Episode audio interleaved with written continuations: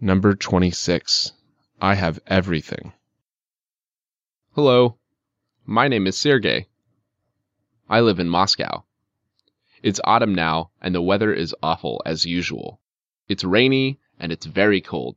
The roads are wet and dirty. There are too many puddles in the roads.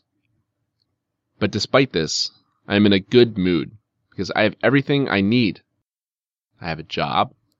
I have a flat on the 16th floor. I have a new gray car. I have a small dog. It's wonderful and I like it very much. I have a girlfriend. She knows English, French, and wants to learn Spanish. But I don't speak Spanish or French.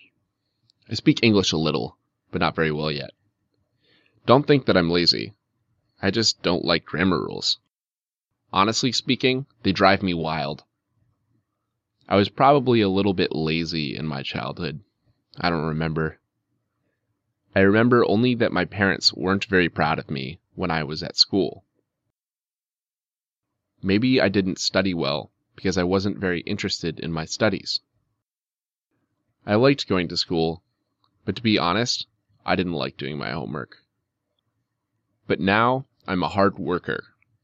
And despite that I'm very busy and I have many things to do, I study English every day. And I'm sure that in a year I will speak English perfectly. We will go abroad and I will easily talk to foreigners. My girlfriend will be very surprised and excited, and I will say, It costs me nothing to speak English perfectly.